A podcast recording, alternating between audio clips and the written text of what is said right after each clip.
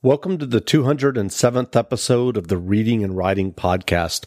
I'm your host, Jeff Rutherford. Stay tuned for my interview with Robert Wilson, author of the thriller novel You Will Never Find Me. This episode of the Reading and Writing Podcast is sponsored by Cracking the Website Code. You can find that at crackingthewebsitecode.com. Again, stay tuned for my interview with Robert Wilson.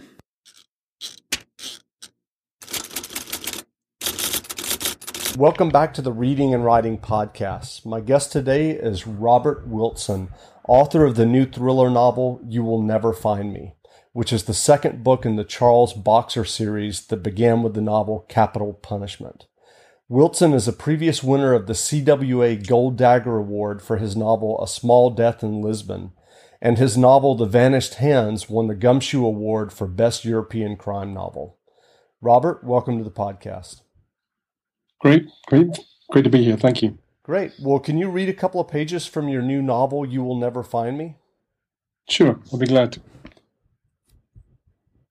3:30 p.m. Saturday the 17th March 2012.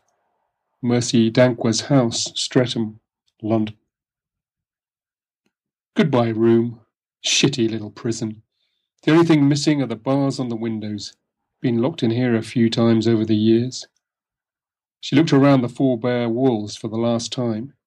It had been quite an operation to gradually move out all her stuff and dump it.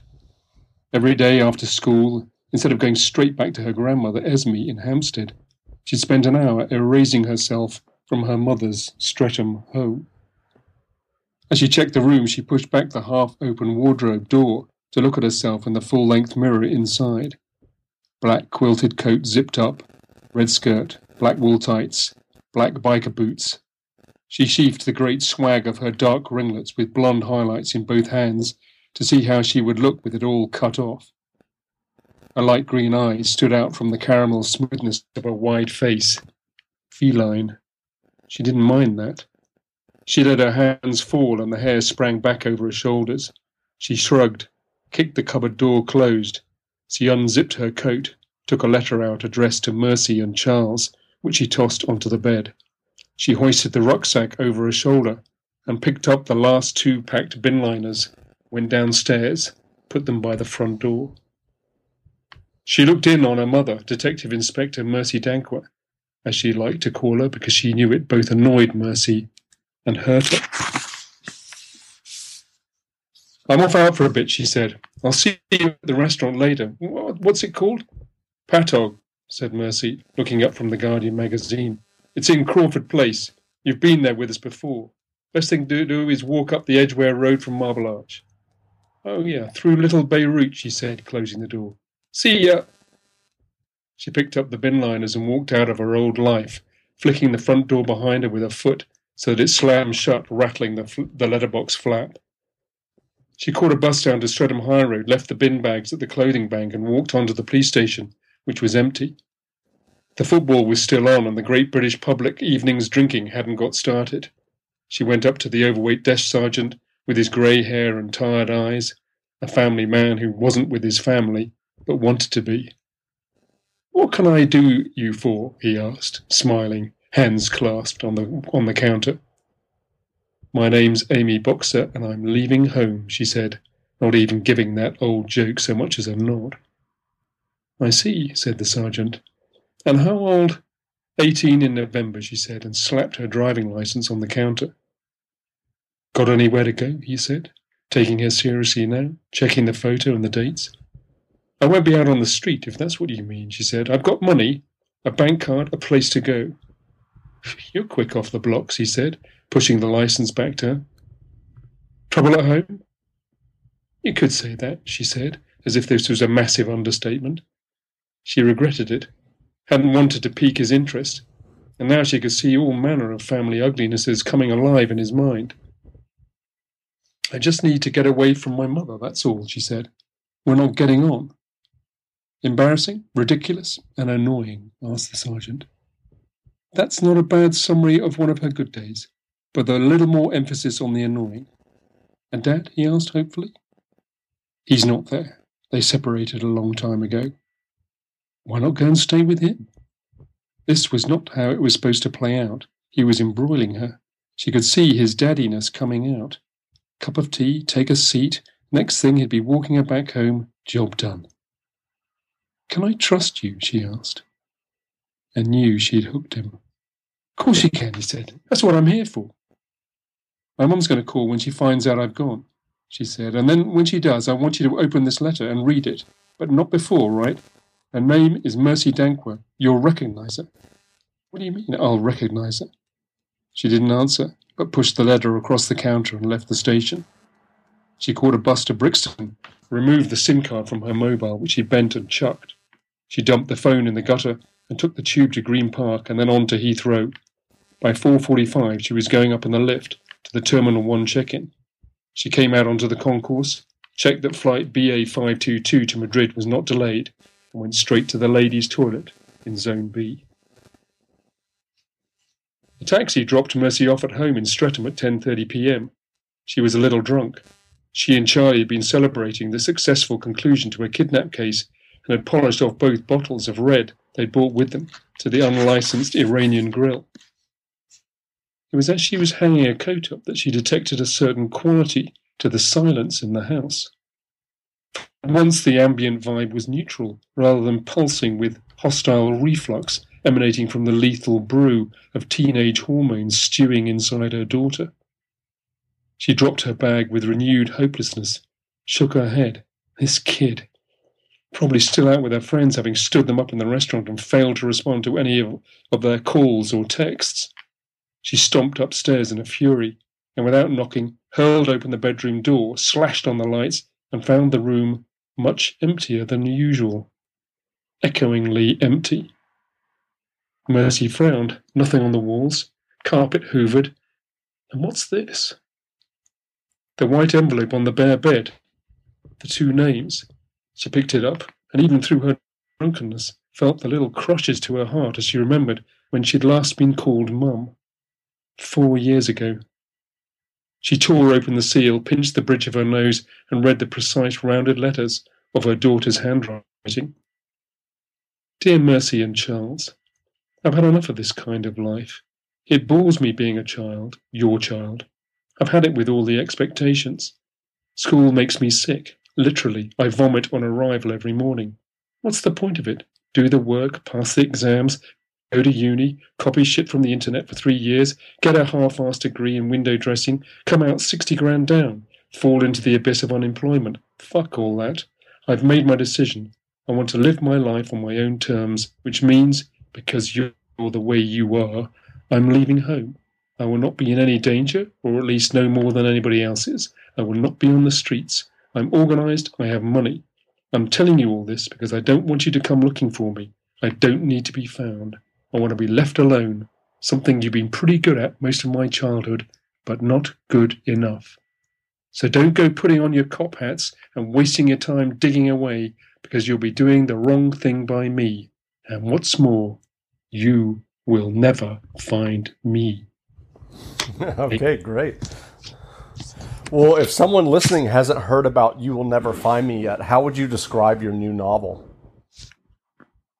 Well, it's a thriller. It's, um, as you probably gathered, this is a, a girl who's just left home. She's uh, uh, a difficult teenager. She's you know, had a difficult past. She's she's already had a few incidents where she's she's run away from home, and uh, she disappears off to to Madrid. Um, fortunately, her parents are because they're professionals, both professionals. One's a kidnap consultant, the other's a, a police officer in the kidnap unit. They have tremendous sort of contacts, and they quite quickly find that she's um, through through the the border control people, They've found that she's left and gone to Madrid. So Charles Boxer goes off and tries to find her, and also because he's very good at what he does, he quite quickly finds out that she's been introduced to, or she's she's met a very ugly uh, Colombian drug trafficker who calls himself El Osito.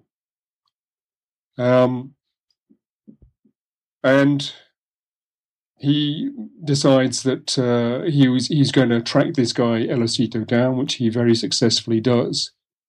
Um, and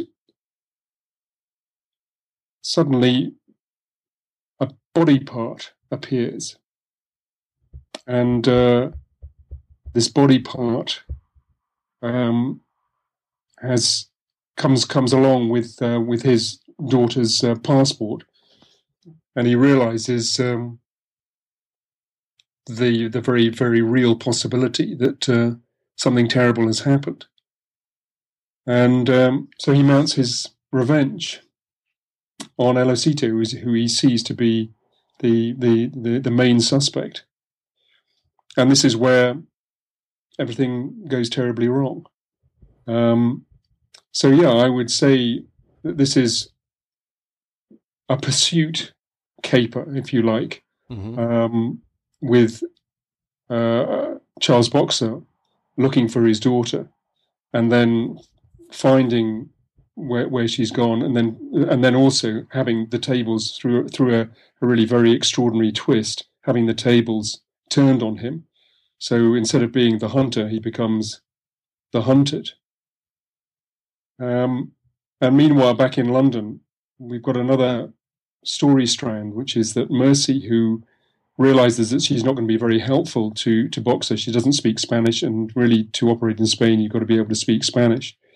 And so she doesn't go there with him uh, to to find her daughter. She stays back at in London and decides to take on this job, which is uh, looking for this young Russian boy who's been seems to have been kidnapped, and quickly finds out that his father has been helping uh, or, or, has been looking to find out uh, uh, where this Russian, his Russian friend, who's an old Secret Service buddy, uh, has been poisoned um, in London, and he's trying to find where this poison has come from and hopefully finger the the the Russian state.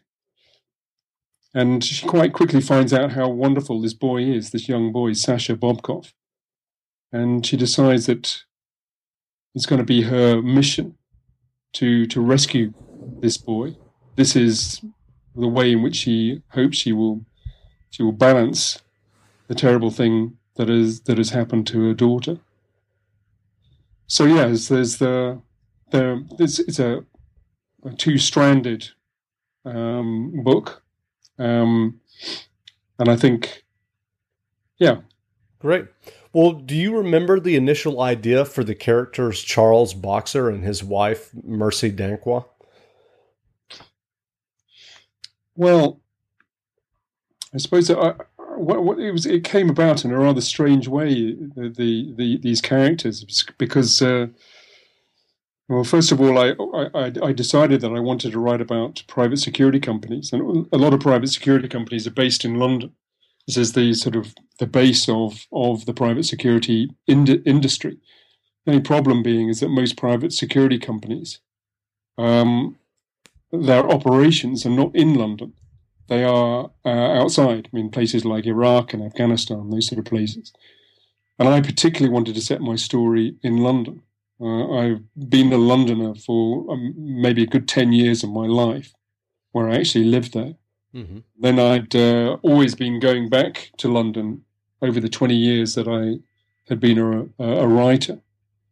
And then very recently I'd started, you know, I'd bought a flat in London and I started, started living there again. Um, so that was my main motivation was to, was to, to write a book about London. Um, and then uh, I, I, looked at private security companies, realized that the only possible um, part of uh, a private security company business that would work with a London setting was was a kidnap.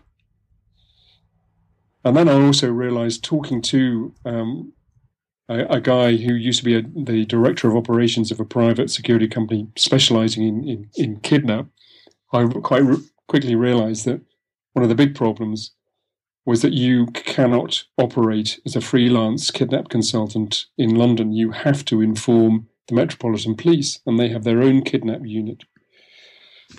so then I decided, right, I've got a, I've got a kidnap consultant, um, and I've got to have somebody who's part of a kidnap unit in the Metropolitan Police. So there, I thought, oh, I've got my two, my two characters there. Um, and then it was uh, a decision about how I'm going to develop them as characters. Was well, that was much more, much more complicated uh, scenario. I mean, I I've done quite a few characters who are what I would call morally ambivalent. Um, but my intention with, with Charles Boxer was to really test the reader um, when it comes to. I, I, I, actually think these days, you know, we we don't have to make many moral choices. You know, unlike my parents, for instance, you know, who were in the Second World War mm-hmm. and who were constantly confronted with moral choices and, and, and life and death choices, we don't actually find ourselves having to make those sort of decisions. Um, and so, what I, I thought was interesting was do we actually have a kind of a, a morality muscle, and does that sort of morality muscle atrophy, atrophy, atrophy if, uh, if we don't use it? And so I thought I was going to develop this character who was morally ambiguous. And you would read him and you would have to decide whether you were with him or against him. Um, the thing about Charles Boxer is that he's not just a kidnap consultant. Uh, people hire him for a very specific reason, and that is because he he offers uh, an extra after sales service. And that is that uh, he will track down people who have uh, uh, been responsible for a kidnap and, and take them out. Um, now, there are some people who find that very difficult to deal with. Um, they, they, they can see that he's, he, he's, he really wants to be where it matters he, he really wants to save the, the, the, the, these hostages from their their dire circumstances, but are they morally um, questionable enough to accept that this heroic type person is prepared to go off and kill people, even if those people are bad people? Are they prepared to accept him as as juror and and judge and executioner? Uh, so that was my those were my my reasons for developing uh, Charles Boxer. Mercy Danquah again was um, came about over a series of you know musings, I suppose. You know, I, I decided that the, the thing about Charles Boxer, one of the reasons why Charles Boxer is such a curious character, is that he's lost his lost his father. His father was uh, wanted for questioning um, in the murder of his wife's business partner, i.e., Boxer's mother. Boxer's mother's business partner uh, was was found uh, murdered and all they wanted to do was question uh, Boxer's father, and he disappeared before they got to him, and he's never been heard of since. Uh, and Boxer was seven years old at the time, and this was a very difficult thing for for Charles Boxer to to to deal with. I mean, he had a very powerful relationship with his father. He loved him very intensely, and felt that his father loved him very strongly back as well. So uh, in later life, he decides he's going to go off and find it. And he makes various attempts. When he's 14, he cycles down to Spain. And then when he's 18, he runs away from school and and gets across uh, the Sahara Desert and um, and finds himself in Ghana. He, he's been told that this is where people come to lose themselves. And so he goes to West Africa, ends up in Ghana, and he's pointed to this police officer's door, uh, this police officer's uh, home in Kumasi, you might be able to help him, you know, find you know Europeans who are working uh, in that area. Goes up there and he doesn't find his father, but he finds Mercy. And Mercy is having a terrible time being the daughter of this police officer, who is a very difficult man. And between them, they plan their escape, and they run away together. And he brings her back to to London, and uh, she then goes into the police force, and after various sort of twists and turns, ends up ends up in the kidnap unit. They they split up, but then they come back together again long enough to get for, for Mercy to get pregnant. Then they split up again, but Mercy has Amy, and this is they're still friends, um, Charles and Mercy. Uh, they have this daughter together, and um, and Charles Boxer has decided that he's giving up uh, being a permanent member of staff with the biggest um, private security company in London to go freelance in order that he can spend a bit more time with uh, with his daughter. And he's immediately thrown into this particular scenario with uh, Amy running off into the night. So yeah, that's the that's the, the genesis of those those two characters. Gotcha, gotcha.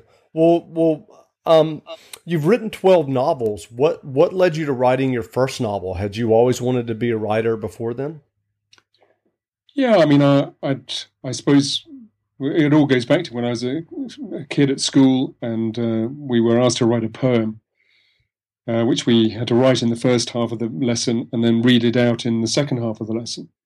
So I went off and wrote this poem, which which was a love poem, and uh, I wasn't known as a poet at 14 years old. I was known as a very good rugby player, and when the teacher asked at the beginning of the next part of the lesson who wants to read their poem out first. Nobody wanted to do it, and so I said, "Look, well, I'll, I'll read my poem out," you know.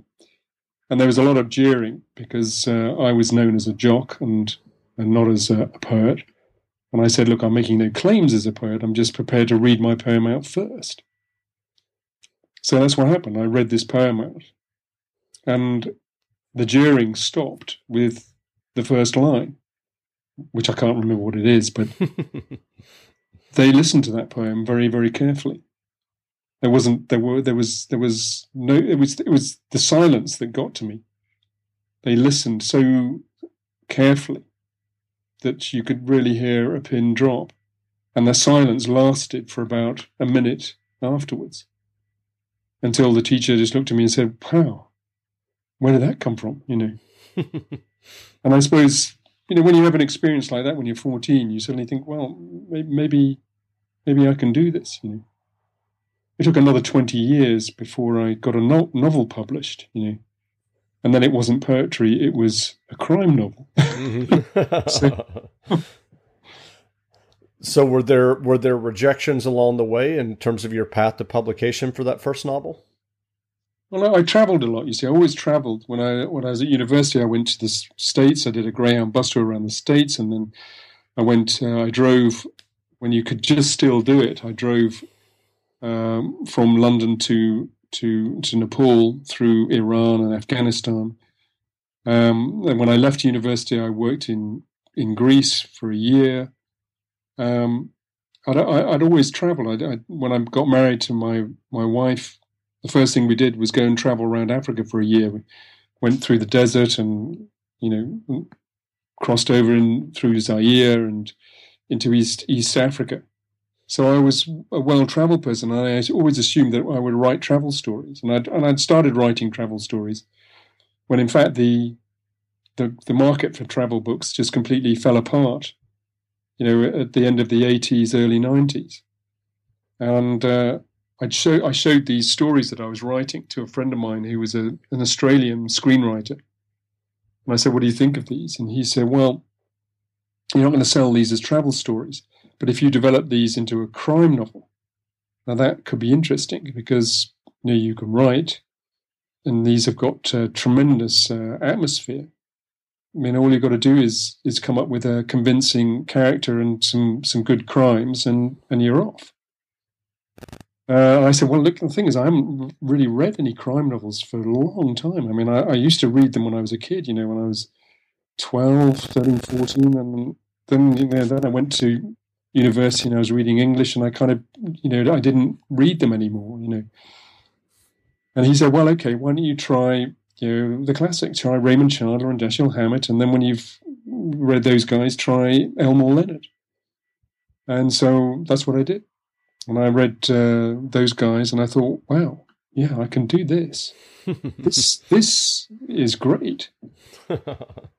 so uh, that's how I that's why I got into it. Gotcha. So but I didn't I didn't actually have many many I didn't have any rejections. I, I, I wrote my first novel. It took me a while to, to to get to it. To I mean, I probably had three or four goes at uh, trying to write a novel. But once I once I got that uh, that African atmosphere and got into my character, uh, I wrote that book, sent it off. I found an agent, and within six months, I had a I had a publisher. That's great. Well, well, what advice would you have for aspiring writers who may be listening who would one day like to sell their own novels or short stories? I think you know you might be lucky. You might be lucky and be an extraordinarily brilliant and original writer. Um, but more probably than not, you, you, you won't be. And what I would suggest is that you find people that you really admire and try and find your voice through them. I mean, you've got to be careful. You, you don't want to end up writing pastiche, but you find a a voice that you like. I mean, what what, what uh, Raymond Chandler, Dashiell Hammett, Elmore Leonard brought home to me was was noir. I really loved that noir voice, and so I decided that's what I was going to write. I was going to develop my my novels into my my African novels into into noir books, and uh, I probably started using quite a lot of you know Chandler-esque uh, similes, for instance, you know. But then gradually, I found my voice through through working. I mean, you know, Raymond Chandler never wrote in Africa, so I was always going to be writing with a, uh, about, about a different background. Mm-hmm. But he certainly helped me just focus. That's really what it what it helped. Great. Well, uh, do you still read a lot today? And uh, uh, if you do, I wonder what what books have you read recently that that you would recommend? Well, a book I'm reading at the moment um, is a very interesting book uh, called The Root of All Evil. And it's by an Italian guy called Roberto Constantini. And the reason I like it is because it gives me, it's giving me an insight into something I don't know about, and that is uh, Italian businessmen working in Libya in the sort of pre-Gaddafi years. Um, and he develops he develops into a into, into a crime novel set in in, in Rome in in, in the 19, early 1980s. But uh, this initial bit set in, in Libya, I'm I'm I'm really loving it. I think it's great. That's great. And I should add, I interviewed the the author as well. oh, did you? I did. He's very. Did. He's a good guy, isn't he? Yeah, I, he is. He is. he was on my panel recently at uh, Crime Fest in Bristol.